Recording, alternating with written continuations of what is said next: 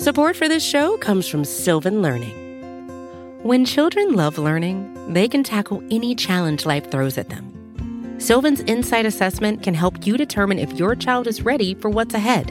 It can also identify gaps in learning and point out areas that could be of concern for your child so they can tackle what's to come. And right now, it's the best price of the year at $29. Go to sylvan29.com to learn more and get your child's assessment for only $29. That's S Y L V A N 29.com.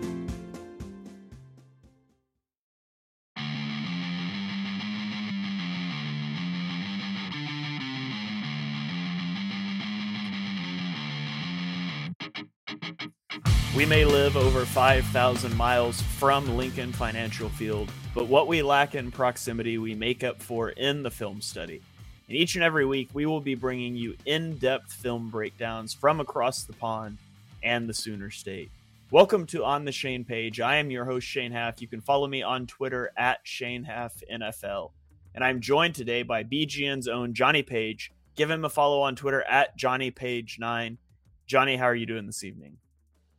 Yeah, I'm listening to the intro, and you mentioned every week we're bringing in-depth film reviews, and I'm thinking, ah, uh, this might be the first week we're uh, we're trust we're uh, we're pushing the boundary of in-depth for this game. Although you could take it the other way and say most weeks you can probably load up Twitter and see lots and lots of film reviews. Uh, maybe this week not. So maybe this is the most in-depth one we do because no one wants to talk about this game in the world, and we are going to talk about it a little bit. Um, but I wouldn't say it's good. If you count watching half a game in depth. The best thing about this game was it was the quickest film I've watched all year. Um, although somehow I almost find myself learning a lot, and I actually, I, I do think there's stuff to talk about, Shane. So I know some people would disagree and say like we've seen everything before. I think there is stuff to get into, so we're not going to do like three points like normal, little pull back behind the curtain because there's not really three points to talk about. But there are some things I did want to talk about a little bit, um, and then I think we're going to look at how it might relate to the Bucs game uh, where everyone has assumed that the Eagles are absolutely done and have no chance of winning, which is probably true. Um, but we'll find out. And maybe as we go through the numbers, we'll find a few things that will surprise us as well. But yeah, except for the Eagles sucking, I'm all good. But that was a terrible game. I didn't actually watch it at all until the day after.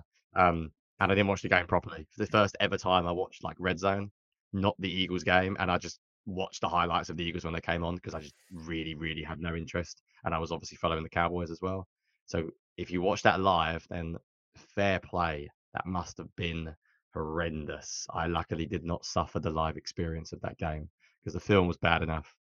Yeah, we we started the uh, BGN instant reaction show at halftime, and people were like, "You guys should just stay on for the whole second half, and we'll just hang out instead of actually watching the game." I was like, "No, I'm gonna go pack up my house because I'm in the middle of moving, so I was like, I'm just gonna go pack my house, and I hate packing, but as I'm boxing things up, I'm just gonna pretend I'm boxing up coaches' offices, and that makes it a little better for me. So, uh, yeah, I I posted on Tuesday morning.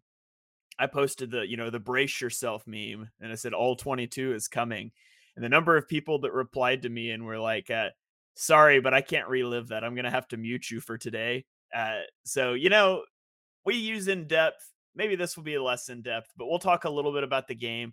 Uh, we'll spin it forward and you know look a little bit at the Bucs, but uh, let's dive into this mess of a game. Uh, Jonny, do you want to talk offense or defense first? No, I was just thinking the same thing as you were talking of, of, late. So when we win, we seem to pick the thing that's the most interesting. When we lose, we pick the thing that went the most wrong. Um, I really think you could pick either side this week. I mean, how the hell do you decide at 24 0 whether the offense is worse or the defense is worse? Um, let's do.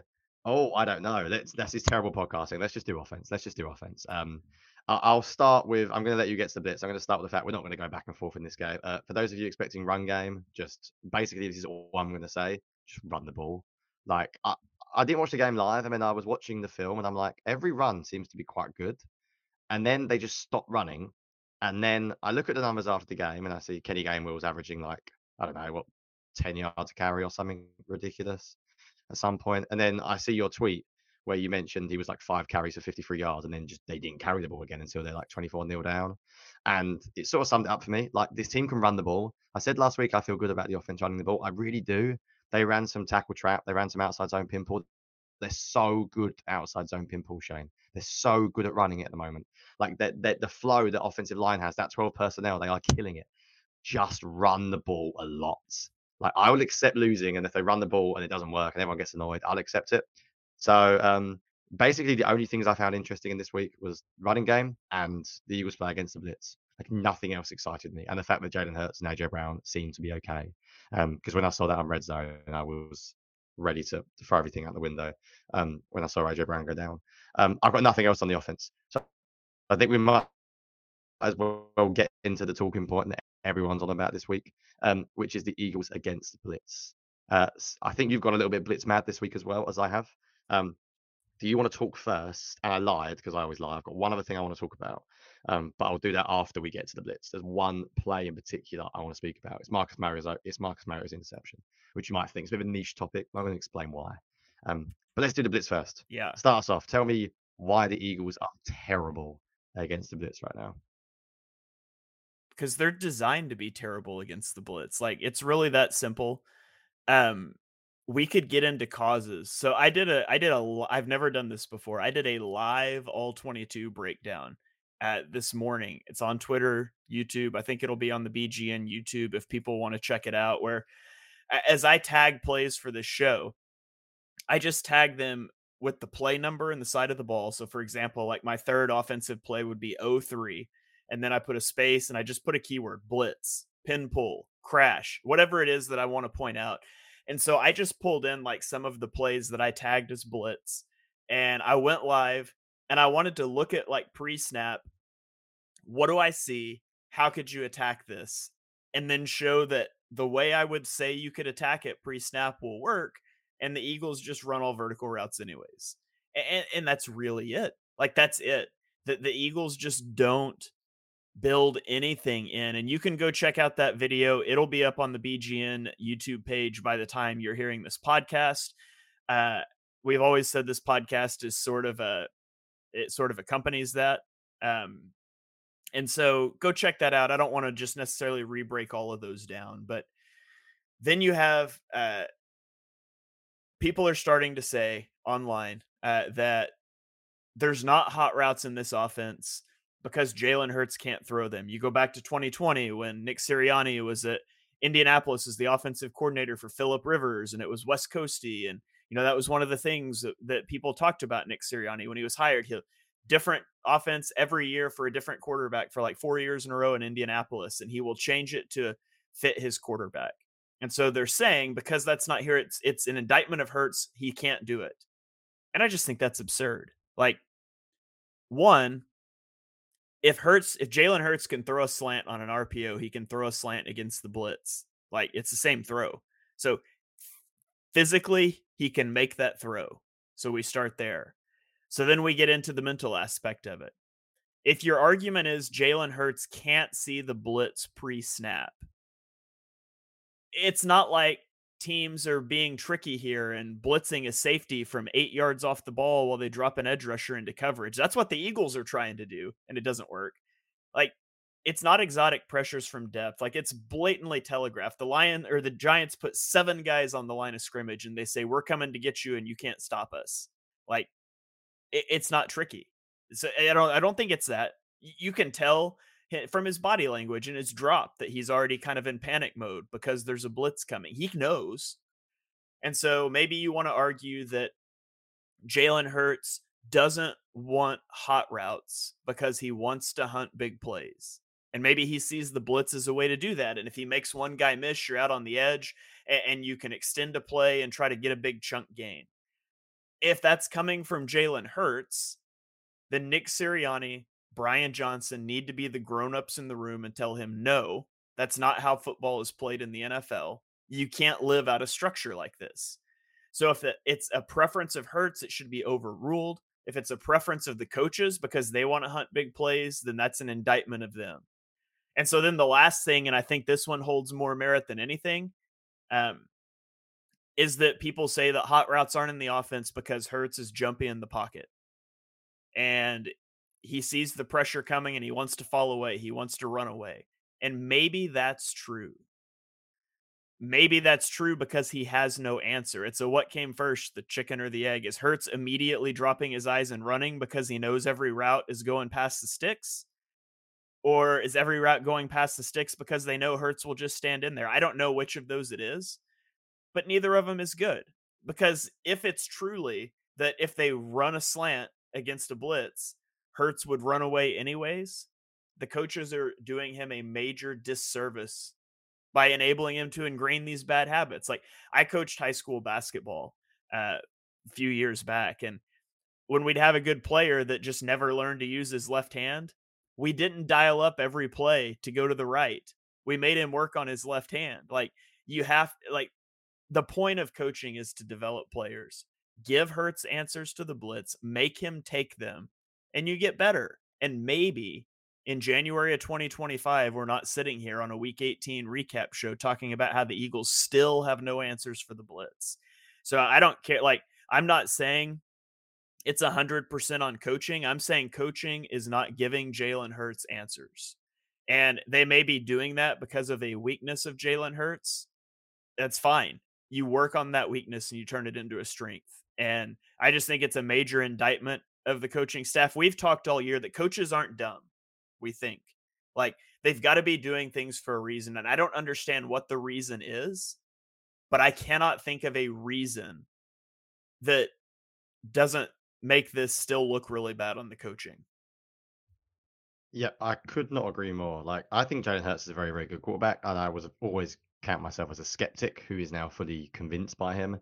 Um, either way, I think you summed up. You put out a brilliant tweet. Like, either way, it's of the coaching. Like, Jalen Hurts isn't going anywhere. He's a very good quarterback. He's paid a lot of money. So if it's the coaching who can't change Jalen Hurts, then get a new coach. Um, all we've heard about Jalen Hurts' whole career is he's incredibly uh, sort of willing to take on board coaching, unlike someone like Carson Wentz was. I can't imagine he's sitting there going, absolutely no, I'm not doing this type of throw. Um, I want to talk a little bit about like how to play the blitz this week because uh, there's a there's a lot of things going around my mind in this. Like people are now obsessed with hot. And we've been talking about hot routes for ages. And I think people need to sort of remember that, like, if you run quick game, you don't need hot. Like, so let's talk about what hot actually is. Like, hot is normally where you have a concept, might be a down the field intermediate type style of concept. And then uh, if you see pressure coming, you might have a certain receiver, or maybe even two, depending on what side you think the pressure is coming from.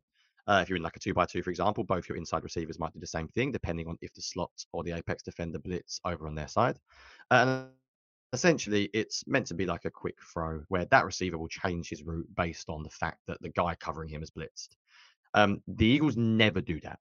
Now, when the Eagles do well against the blitz, it's not by hot routes. There are other ways you can beat the blitz. Like I, I really wish the Eagles have had hots installed, but there are other things you can do.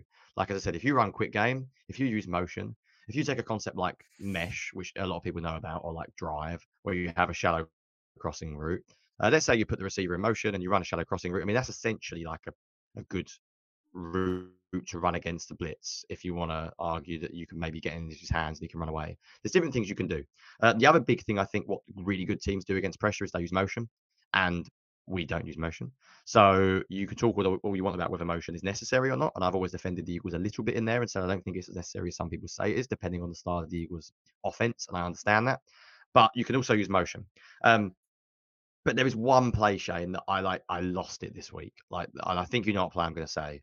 Um, it's the most annoying play I may have watched as an Eagles fan in like forever. It's play two of my film, Fred, and I have a feeling it's not going to surprise you at all uh, what play two in my film, Fred, is.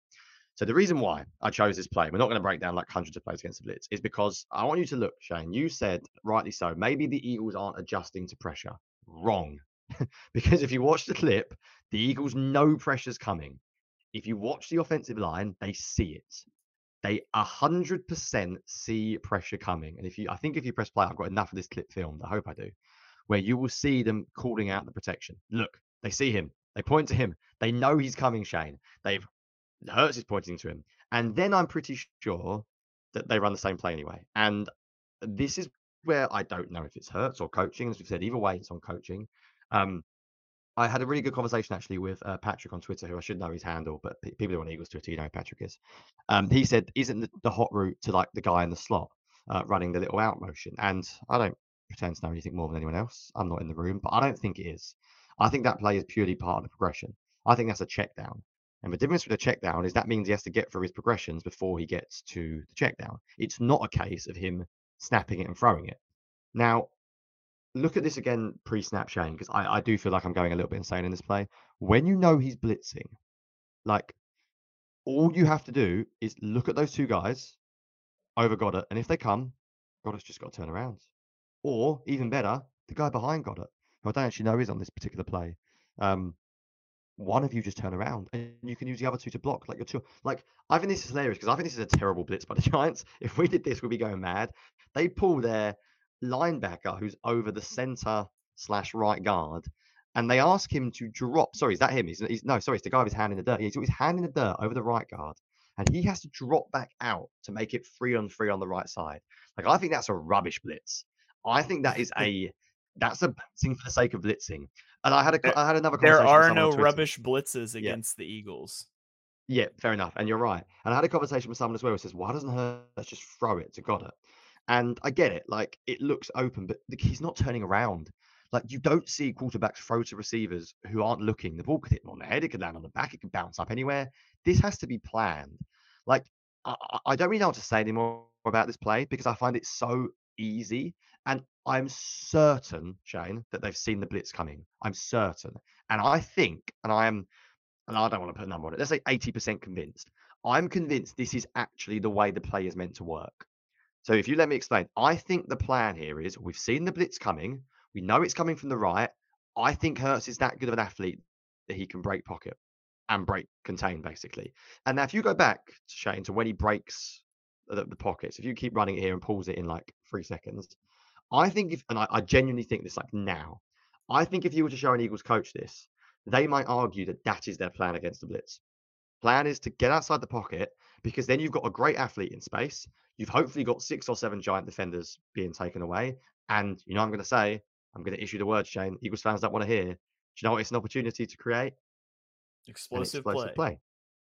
And a hot route maybe gets you five, six yards and he gets tackled. I think it all goes back to that because I, I joke and we joke about this. So like, and I know people get frustrated, but the Eagles coaches are not dumb. Like, I, and Sirianni's got one of the best win percentages we've seen across the league in three years. It's not a fluke. That Brian Johnson goes for interviews. Like, I know people want to shout and scream at their televisions and computers and say, "Oh, the coaching staff." I do not know more than them. Like, I know that for a fact. so there is a plan here, and I'm desperately trying to figure out what it is. Um, and I'm really struggling. I, I, am really struggling. And but I don't know if you agree with me. Do you think the plan here is actually Hurts to beat pocket, or do you think he's run out of time to throw the ball? Like I can't make up my mind, but I feel like there has to be a plan. Like there has to be. It's not, not just run the same play. There has to be. They see pressure coming, Shane. They know it's coming. They got done by the Giants two weeks ago. Um, they know pressure is coming here. here. Whether the answer's right or not is very highly up for debate. But do you agree with me to an extent that like this must be part of the plan, or am I just rationalizing something that is not possible to rationalize? No, I think that's part of it. I think that they think it's a chance to hunt big plays. And if that's it, your receivers are so bad in scramble drill. Like nobody, nobody's breaking to get open. Like it's just a bad plan. And this is one of the plays. This is one of the plays I had tagged up that I broke down live. But if we just talk about this play, like just like you said, there's seven guys rushing here potentially, and we've got six blockers.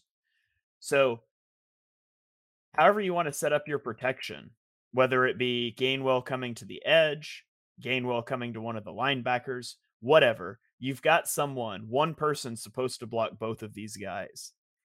If they both come, you're hot. You've got someone unaccounted for. And if they both come, you've got these two defenders over these three guys off a ton. Well, that tells us that somebody is probably coming off the line of scrimmage to block or to cover that guy. So I would guess it's going to be one of these linebackers. It ends up being this guy with his hand in the dirt. But either way, just like Dallas Goedert should be looking at if they both blitz, you should he should run a hitch. He should run a slant. He can run a streak and just be looking over his shoulder for the ball either way but like if you're concerned the only way this dies only way this is bad i like the slant is if this linebacker bails right under it. But if that happens, you now have enough people to block this up six on six, and you have time for the rest of your play to run. Uh, or it maybe you run this perimeter receiver on the slant, so the there's no possible way the linebacker can get out there. I don't know. There, there's so many ways to beat this that is so easy. Um, I, there's nothing to say about it at this point. The Eagles are not going to do it. it. It is for whatever reason, whether this comes from Hurts, whether this comes from the coaching staff, I don't know. But I just bring it back to if this is coming from the coaching staff, this is fireable. If this is coming from Hurts, the coaching staff not overruling him on this is fireable. Either way, this is horrific look for the coaching staff. And we've been talking about it for Yeah. as long as we've done this podcast. I've been talking about it for 2 years. It's it's just there. It's there. And that doesn't mean that Hurts doesn't share some responsibility. There's times Hurts bails from pockets when he doesn't need to. There's no answers. There's just not. Yeah, I think if you leave like that screen up for just a second, because I'm going to say something incredibly positive, Shane, that people are going to think I'm crazy for. I have a sneaky suspicion. It's just an inkling in the back of my mind that the Eagles might have a couple of answers against the Bucs against the Blitz, and I'll explain why. Because I spoke about how good the coaches or should be, like they're professional coaches. This is the first week I feel like it's blowing up in the media. Like we've been talking about it for two years. Honest NFL might be going on about it on Twitter for a year or so.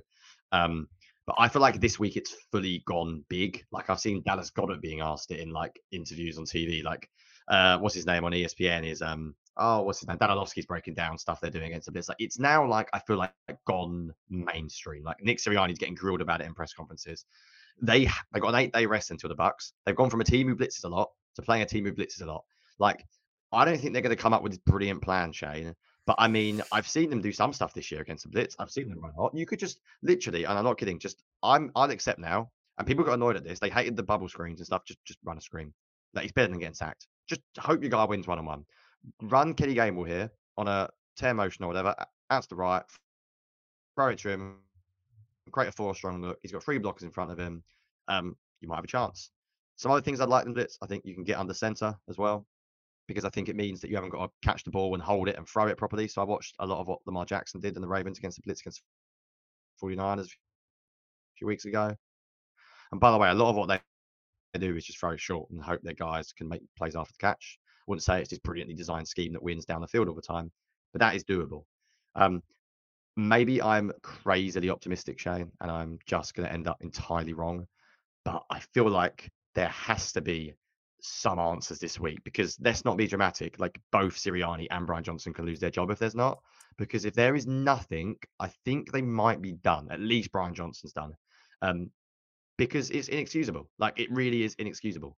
There is not really anything else to say at this point, except for like your professional coaches. You've got eight days. I'm not asking for the world's best answers here in one week. Just put a few in. Just know certain hotspots, third and long, maybe even first down, where the pressure's going to come. And worst case, just play one, play 12 personnel and block. Like th- there's stuff you can do very easily. We don't need a whole off season. You might need a whole off season to figure out your philosophy towards the blitz. You don't need a whole off season to tell Dallas Goedert to turn around. Like you could get kids down the park and be like, oh, if the guy in front of you runs, just turn around and catch the ball. Like um, I know it's very basic, and football's not always that basic, but sometimes it is. Um, is there anything else you wanted to say about this particular play, Shane? No, no. Uh, maybe they just need to start playing the song "Turn Around" on repeat in the locker room.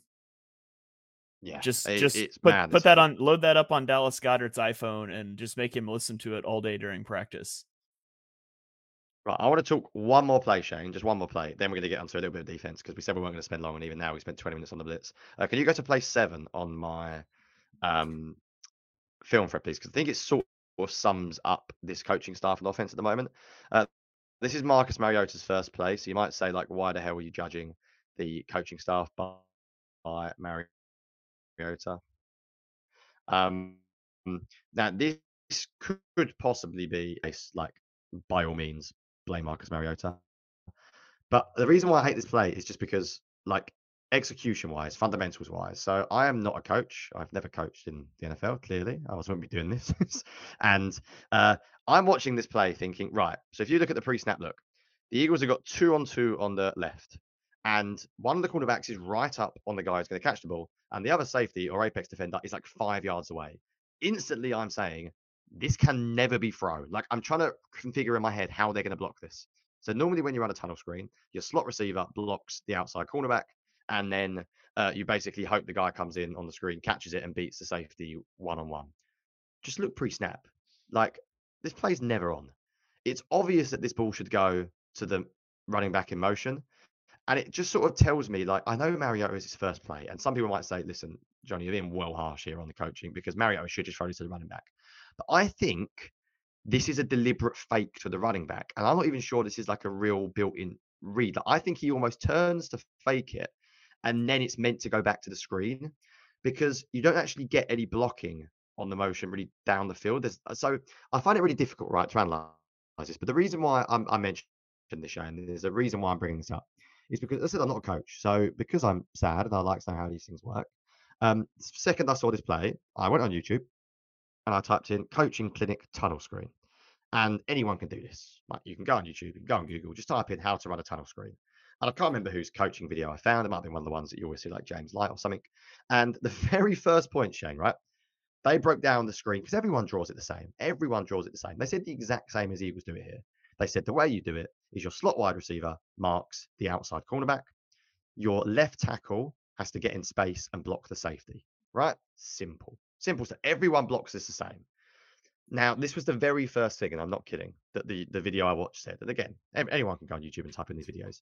He said the problem with the tunnel screen is you have to be very careful if the cornerbacks are very close to both players. Now, before it snaps, Shane, look at the position of both of them.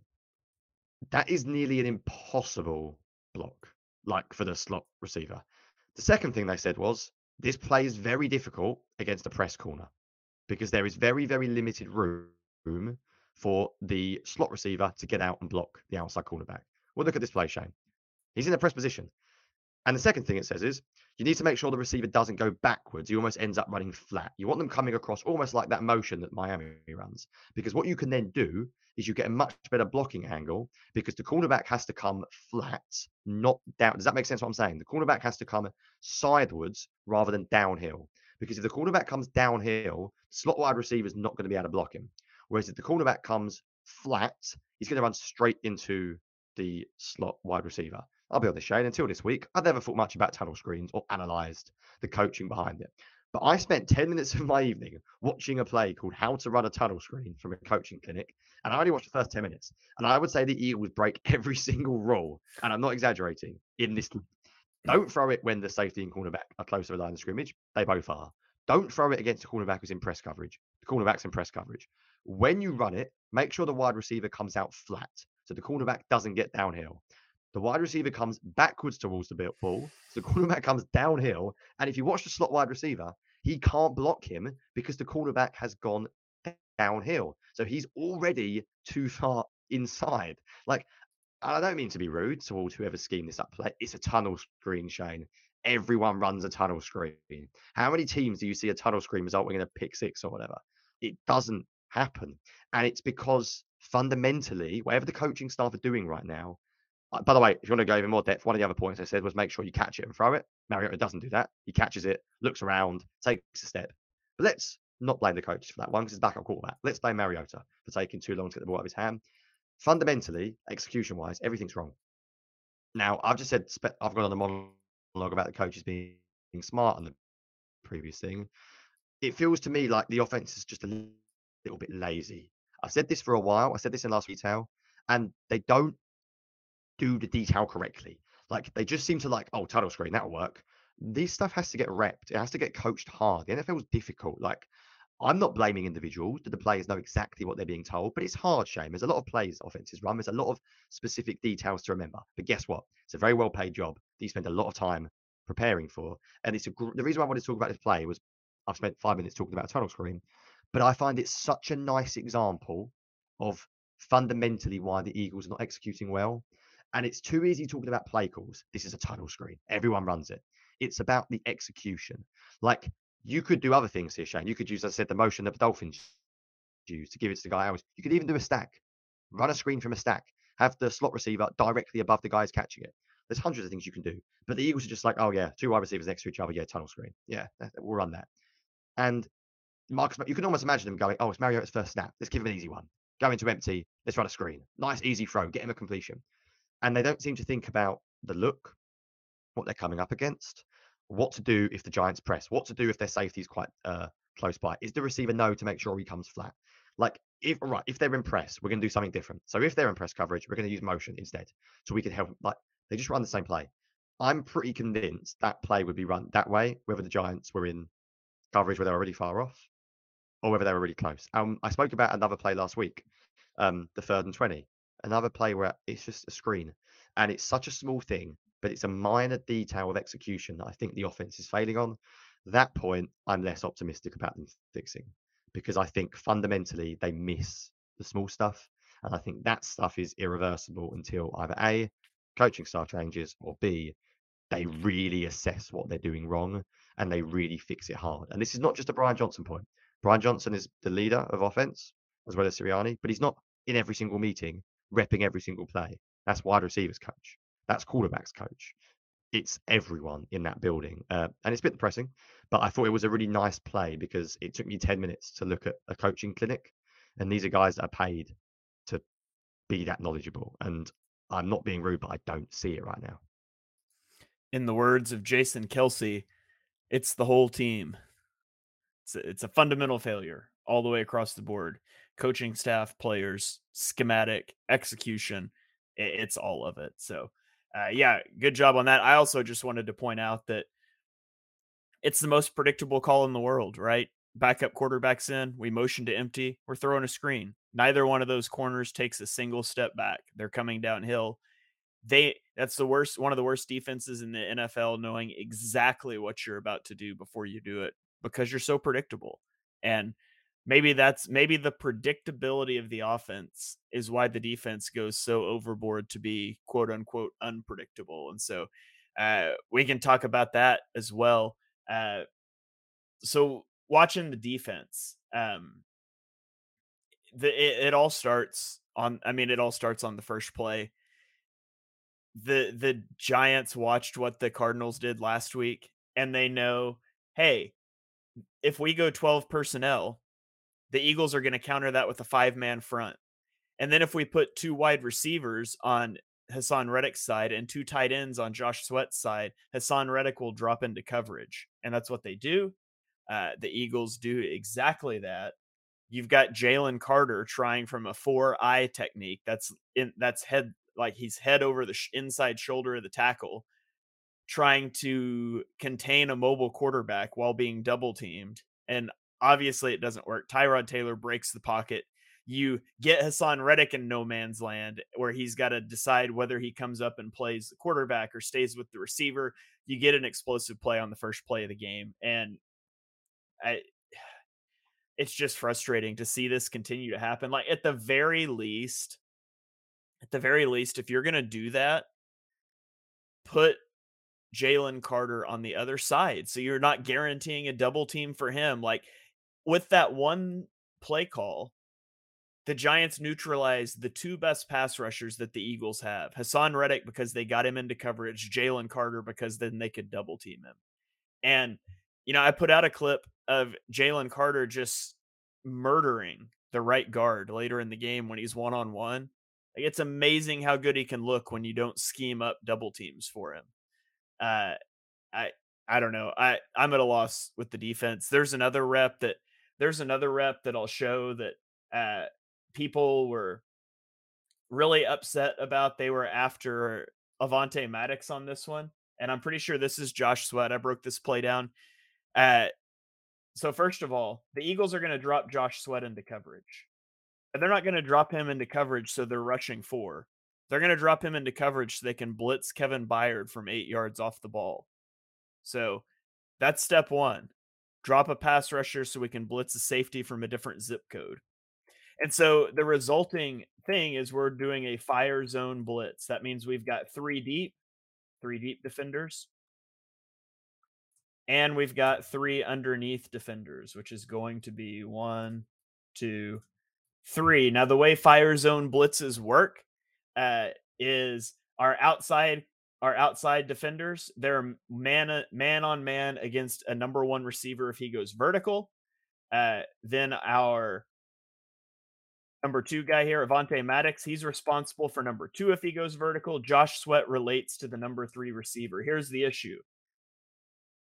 Who's the number three receiver right now? Well, it's Saquon Barkley out of the backfield, right?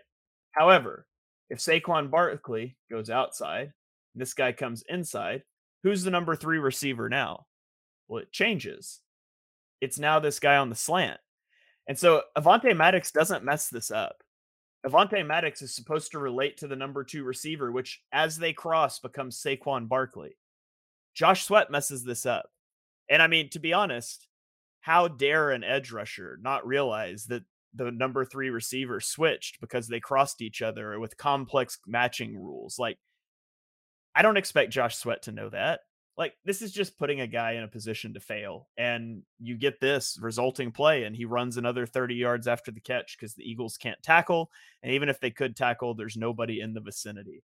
And, and there's stuff like this all the time. You get another one that's a big play to uh Avant, or it was a big play to where's it at? I've got it right here. It's a big play to Saquon Barkley. And like, just tell oh, me how is, this is ever supposed to work. You've got is, Nolan Shane, Smith. This is the worst play I've ever seen. Like I, am yeah, not. I'm genuinely not kidding. It might be the worst play on defense as a call I've ever seen. Like it's so bad. So yeah, step one, we're gonna try to have Nolan Smith cover Saquon Barkley 30 yards downfield. Not how I would use a first round pick edge rusher, but it's what the Eagles want to do. Okay, fine, you live with that. But step two, at the snap of the ball, Saquon Barkley is running full speed to the boundary, utilizing motion and Nolan Smith is standing still. You have already lost. But as if you, already losing isn't enough, we talked about defending bunches, right? And it's really important that you be at different levels with your defenders. We're right here on the same level. So not only are we at a speed disadvantage because Barkley's moving and we're not, now we have to sort through this trash, try to get over the top. There's just no chance. Like, there's no chance. You could not more intentionally set up a defense to fail on a chalkboard if you tried than something like this. And so we can talk about tackling and we've done it. And we can talk about pass rush integrity and we've done it. At the end of the day, the coaching staff is failing this defense. Yeah, um, I think we're not even going to bother talking about like missed tackles in this game because everyone's seen them. There's so many clips going around on Twitter of people missing tackles. There's one by Bradley Roby. There's one by Zach Cunningham. Like I'll just say this: just there's nothing we can talk from a fun point of view schematically about two guys missing a tackle. Like that's just purely on the players. I think the biggest issue this week, and you already highlighted it in your first, um, sorry, your second clip there. Uh, by the way, I think that last play you showed is another example of the Giants knowing the Eagles' rules and knowing that if they motion to a two receiver side, they're going to use their edge as part of a five man front to get in coverage. Um, so I think they're basically using the receivers rules against them. I'm not lying, and maybe I'm being like exaggerative here, but have you ever seen a play where a running back on the wheel has two separate linebackers running five yards behind him? I don't think I've ever seen it. I watched it live and I was like, like who they doubled him and no one's got him. Like it's the it's like Morrow passes him off but doesn't. He passes him off but realizes it's so bad that he can't really pass him off. So there's no point like Nolan Smith. Nolan Smith might as well rush quarterback. Like he's irrelevant. Nicholas Morrow might as well just stay with him. Like their defensive rules of late. And listen, I'm going to say something again, Shane, to annoy everyone. Matt Patricia is not this bad. Like I think what's happening is they've changed scheme. We've already heard players say they've changed terminology, and I think everyone's just lost. Like I think they're lost. I think they're they're communicating so poorly. There are so many examples of bad communication in this game, like so many. Um, the one that I think a lot of people see was the third and long completion. Um, I think it is play eight. Or no, it's not. It is play uh, seven um, on my film thread. I don't actually know if it's definitely on Maddox, but normally when you run cover three, especially on third and eleven, if you're the slot corner, you need to make sure that you get depth to take away the intermediate route. He's playing four yards away from the short one and he's six yards away from the deep one. That you need that to be the opposite. He needs to get deeper and deep. I mean, look, he's not even on the the the um the first down line. Um, I don't. And I might be wrong. Maybe the Eagles are running some weird sort of match here, and Blankenship's meant to cover anything outside. But I'm pretty sure this is standard cover three, and I'm pretty sure Maddox is just too shallow. Like if you draw, if you imagine, if you pause it and you stick Maddox like now, if you stick him five yards deeper, he's on the third down line, basically. Sorry, where the first down marker is. And that throw's not made, and the throw gets made short, and him and Blankenship charge, rally, it's a six or seven yard gain. Like this happens around the NFL everywhere. But to defend Maddox, and Maddox is experienced, and he's not played well since he's come back. But I would also assume that what you want your defense to do here is Blankenship and uh, I think it's uh, Eli Ricks here shouting like they have. I don't know what the call is here to get a cover free cornerback going back, but you know, like make sure he's aware that someone's behind him. Like I just think there's a total lack of communication. Um, the other example, which is like hysterically bad, like genuinely hysterically bad, is play 11. Because this is the exact play that I want the Eagles to do more of. I want them to play zone, match. I want them to rush four. I basically want Jonathan Gannon back for the next two weeks. I'm sorry I said it. Uh, just rush four and play match. So if you look here, you've got four over three and you've got three over two. So what we call, and again, I don't know the exact rules. They might call them something different, but normally you see a form of box coverage with four. You see a form of triangle coverage with the three. Uh, if you're wondering where the names come from, it's not rocket science because you get four defenders, you can draw a box. you get three, you can draw triangle. Uh, I'm watching this like, yeah, brilliant. And they had a really good snap actually of match coverage in the first half. I tweeted that out just to make myself feel happy for a second. They had a really nice uh, snap. Like this is simple. Like just look at the communication you can see them all looking at each other. Like again, how things are coached can be slightly differently. So I don't exactly know, and I hate putting fingers to blame on individuals because I think every defense can coach every play slightly differently.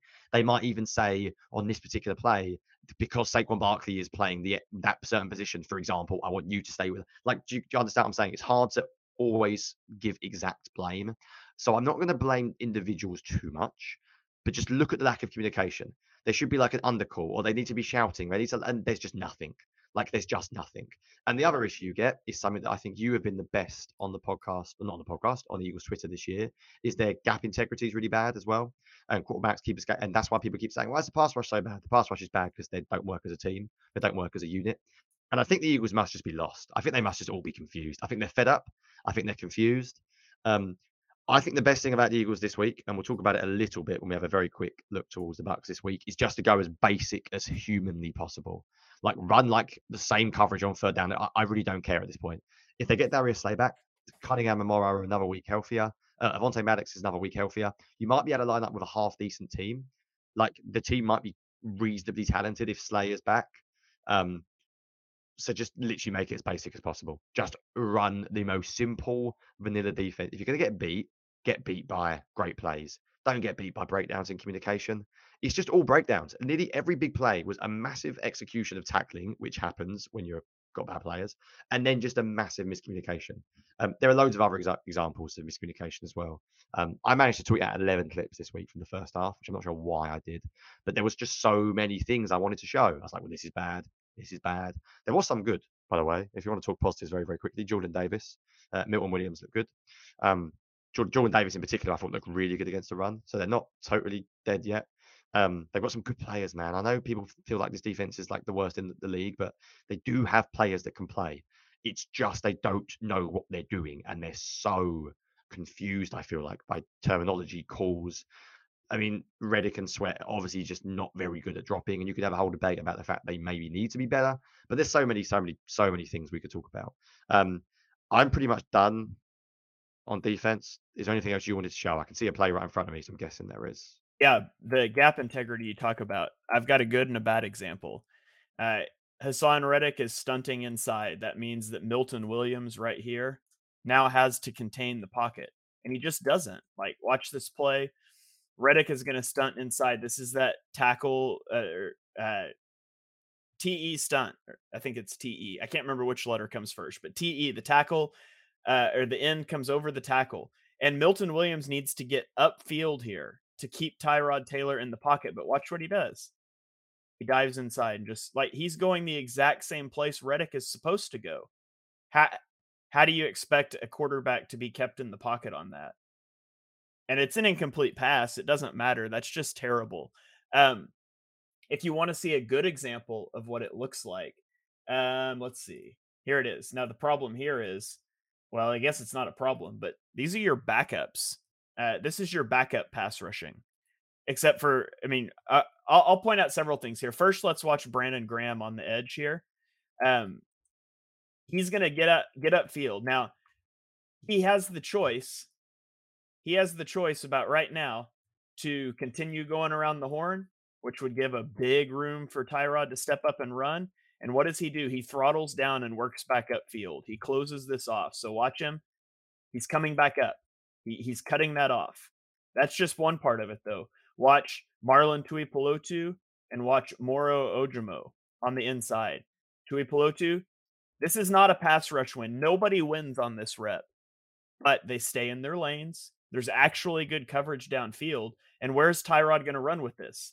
Like if he tries to run, you've got Graham coming back. You've got Tuipulotu right there. You've got Ojomo uh, moving. There's just nowhere for him to go. That's good team defense. And not one person wins their pass rush rep on that play. Not one person wins. As a team, they win because they did their jobs. And, and you see that too much. Uh, and then just one other thing I want to point out uh, because he's a podcast favorite at this point. This was a great rep by Moro Ojomo and run defense.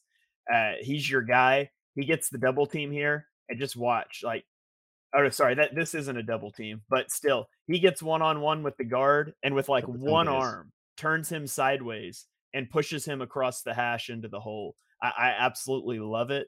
Uh, Moro Ojomo has been a fun player to watch in limited reps, and I'm excited to watch him moving forward. Yeah, I've got a little bit actually to say about the defensive line, but I'm going to leave it to a little bit of a preview. We're going to we're not going to do too much of a preview. We're not really preview guys here because I find it very difficult to predict what coaches are going to do, especially the Eagles coaches. But I do have a few thoughts about the Eagles defense against the Bucs matchup. So, I mean, you're meant to be the podcast host. You always take the break, so I'll let you say your little break spiel, and then I think we'll do a little preview. All right, so we will throw it to a quick break, and we'll be right back uh, and we will talk brief uh, Eagles Buccaneers preview back after this.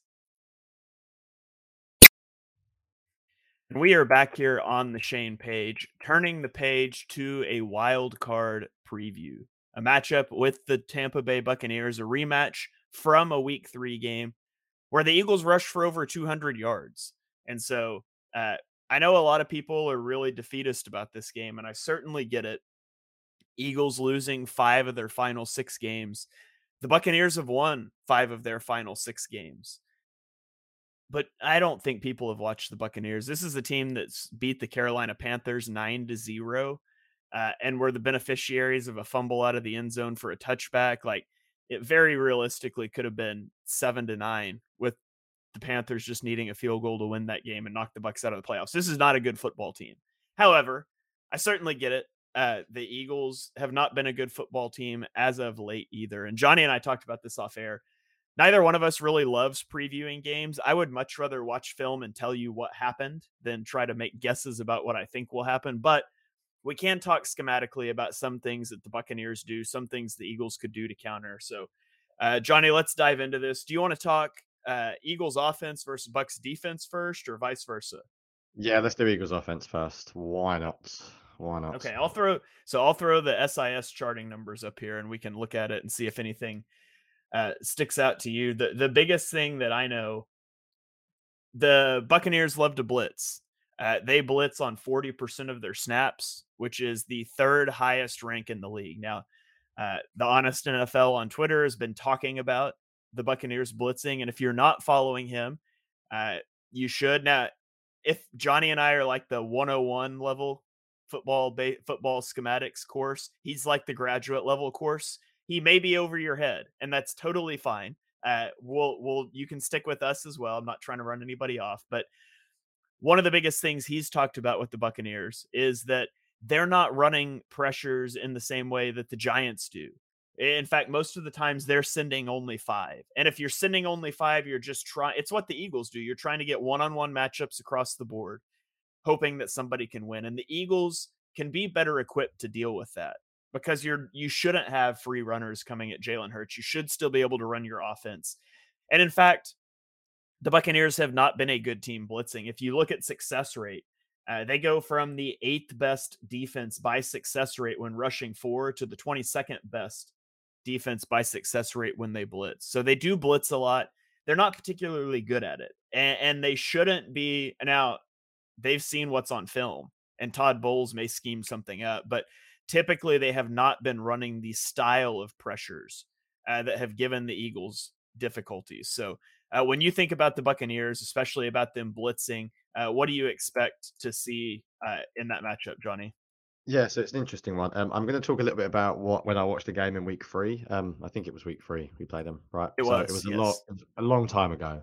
Um, the Eagles' offense were really good, and I went back and read my film review, and I went back and uh, had a look um, at some of my film friends as well in the Bucs. And the thing that stood out was a heavy dose of 12 personnel. Um, the Eagles really went after the Bucs with 12 personnel in that game, which is a good sign because they've been running a lot of 12 personnel of late, and I think it's their best uh, look. The Eagles absolutely ruined the Buccaneers, as you mentioned in the run game. It was a very simple run game, actually. It was inside zone, it was counter, it was QB draw, uh, the good stuff. Uh, the Eagles, the Buccaneers, sorry, really struggled. Their linebackers in particular, I think they played a very, very aggressive starter defense, and their linebackers struggled a lot with sort of RPOs, read option. They were really confused um, in general in this game. Um, some of the interesting things the Eagles did was firstly they ran the ball a couple of times against the Buccaneers blitz because what the Bucs like to do was they like to overload a single side. And the Eagles were brave enough on, I think, in one occasion, third and six, just to run to the opposite side. So could we see some third and five, third and six runs to try and defeat the blitz and try and get into fourth and short? The other thing they did was they had uh, answers against the blitz, like actual answers. But I don't think they were. Again, we're going to get into this discussion between hot and game, uh, sort of quick game. I don't think think they had clear hot routes necessarily. I think they just ran quite a lot of quick game. So the plays that they converted, for example, they ran like a nice slant Dallas Goedert that I remember watching, and it wasn't. I think it's a hot route. I think it was the schedule. It was a slant flat, like everyone does it. Um, I think they just ran quite a bit of quick game. They also had an interception, and you might be thinking, why am I talking about that on the offense? Because it was you might remember the play where D'Andre Swift ran a angle route and Hurts threw the ball behind him, and there was obviously a miscommunication there. So I think the other thing they tried to do was get the running back out the backfield. We haven't really seen Swift do that a lot. Like it was a really big thing about six, seven weeks ago. I have a feeling we're going to see a lot and lot of running the ball, a lot of RPOs. I think we spoke about this earlier on, Shane, but like Jalen Hurts can throw to the middle of the field now. If he throws a slant from an RPO slant flat route, that counts as a good play against the blitz. It doesn't have to be a hot route. I think everyone's gone a little bit OTT. We've been, it's ironic. We've been talking about hot routes for years, and now everyone's talking about it. And I'm like, calm down about hot. Like, just run a normal concept that's not everyone down the field in intermediate routes, and you can also run that against the blitz as well. I think I don't think the I think we're going to see a little bit more quick game. I think we're going to see a lot of RPO. Uh, the RPO um, split zone flat player they run a lot. I think you're going to see a lot of inside zone split.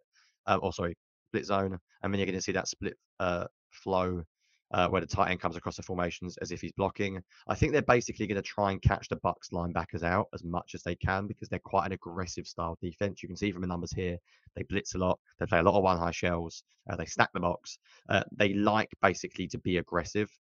I think the other thing you might see, Shane, is I think you might see a return of screw it, let's single high, let it fly down the field.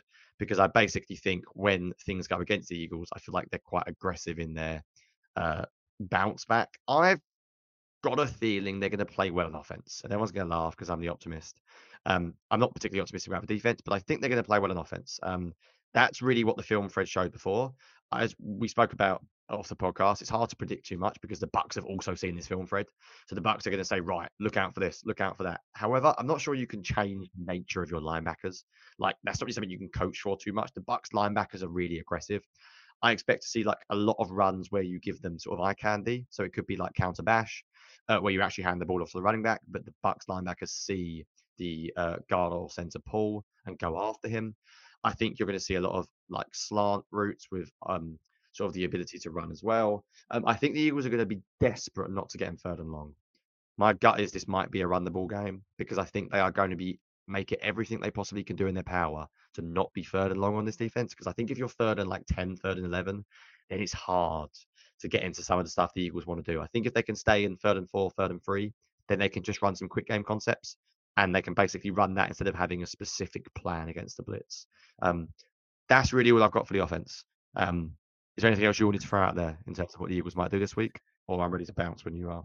Yeah, uh, just that the Bucs have a safety, Antoine Winfield Jr., whose name you need to know. Uh, he was a Pro Bowl snub, and the Pro Bowl's a joke, and I don't care about it at all. But There are two safeties in the NFL this season that have played better than Antoine Winfield Jr., but there are not three. Uh, he is a top three safety in the league. He will traditionally be their single high safety. And I would not be surprised if you see him on AJ Brown's hash a lot of the times. Uh, they don't play a tremendous amount of man coverage. It's a lot of zone coverage. And so he's going to roam center field. Either way, it's really functionally the same for that middle field safety. They will bring him down in the box, but that's that's largely going to be Ryan Neal in the box. Uh, but Antoine Winfield Jr. is a guy to keep an eye on. He can be a game wrecker uh, for their defense if you let him. So uh, that's the last thing I wanted to point out on defense. And we can click over to offense here. And we can see on offense, this isn't a very good offense. I mean, to be honest, that you can look at their success rates here. Uh, the things they do frequently 11 and 12 personnel, they don't do successfully. Uh, they're the second highest usage of RPOs, but they're only 31st in success rate. They do a lot of play action, but they're 22nd in success rate. It's not a very good offense. And uh, Baker Mayfield has really struggled in this in the last several weeks. Uh, Baker Mayfield, it the Eagles should have better luck rushing against Baker Mayfield than they have against Tyrod Taylor and Kyler Murray. He's not that kind of an athlete, but he is still able to get out of the pocket and move. But the way you can beat Baker is by pressuring him. And I mean, the Eagles haven't pressured anybody in a long time, but uh, that's going to be a big thing that they need to do because when you look at their offense, they've got two really good pass catchers in Mike Evans and Chris Godwin and maybe you stick Darius Slay on Mike Evans and you say that's your guy for the day, and maybe he does well against him. Uh, Mike Evans, good player, and he's a big physical player, and those guys give Slay trouble at times. It's also worth mentioning this would be Slay's first game in a month, and we saw how Avonte Maddox looked coming back from injury, and so Slay gives you a lot of talent on defense back. I, I'm a little concerned about how he'll play. And then you've got Chris Godwin. Who's going to cover Chris Godwin out of the slot? Uh, Avonte Maddox has struggled. If you manage to cover those guys up, their number three receiver is Rachaad White, their running back. He's number three on the team in receiving yards. He's hard to bring down, and the Eagles have been really bad tacklers. So uh, you would like to see the pass rush just make Baker Mayfield implode. Because if not, I can see where this team would cause matchup problems for the Eagles with their offense.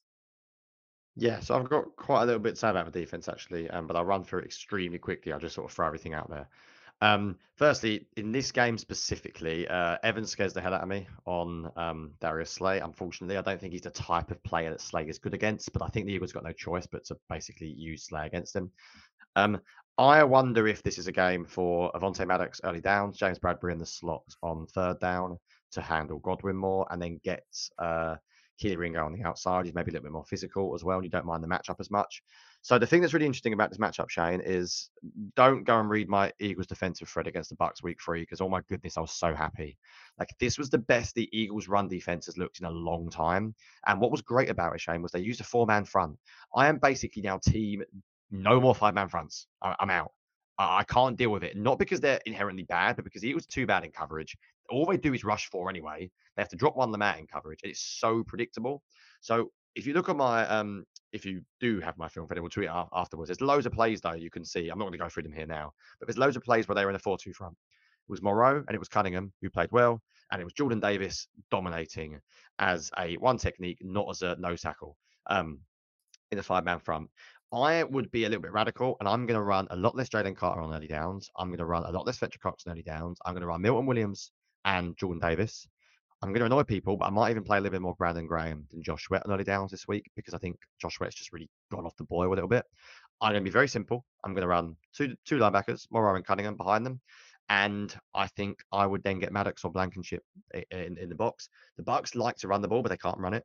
So I think if the Eagles can stop it with a 4-2 front, if they can hope that that six can do a good enough job against the Bucs offensive line, then you can start playing a little bit more split safety coverage, and you can start basically trying to double up uh, players like Evans and Godwin. I am very nervous about Evans, Godwin, and Rachaad White in the receiving game. I'll be honest, I don't know if the Eagles' communications going to allow them to do it. Um, I'm worried about the matchups. But Jordan Davis was excellent the first time we played the Bucs, and the Eagles played a lot of four man fronts, and I was really really impressed. So it might annoy people to say less Jalen Carter um, and more Milton Williams, but I may even be tempted to put some Jomo out there on first down, and even Tuipulotu, to be honest, who I actually think's pretty good. Like, dare I say, you might even want to go. So if they're really committed to running the ball to Bucs, you might even want to do some Jordan Davis, Tuipulotu, uh, defensive tackle lineups in a four man front. I'm going to go a bit old school and stop the run on early downs, and then try and get him into third and long and play zone match, or just play straight up cover two man because Baker Mayfield doesn't really extend plays that much anyway. Um, he's not the biggest scrambler, and cover two man has got out of fashion these days because it's so hard for mobile, so easy for mobile quarterbacks to run. Um, I don't think they're totally dead, the Eagles defense. Like, I think there is a chance. I think they need to seriously simplify everything. Like, as easy as right, as third down. We're going to play cover one man. Darius Slay's going to stay on Evans. I don't care where they run, don't care what the motion is. You stay on your guy. Um, and if they get killed, they get killed but I, I can't deal with like the miscommunication stuff. I think the big thing for me though, as I mentioned a few times, is sticking a four man front. Stop doing this five man front stuff.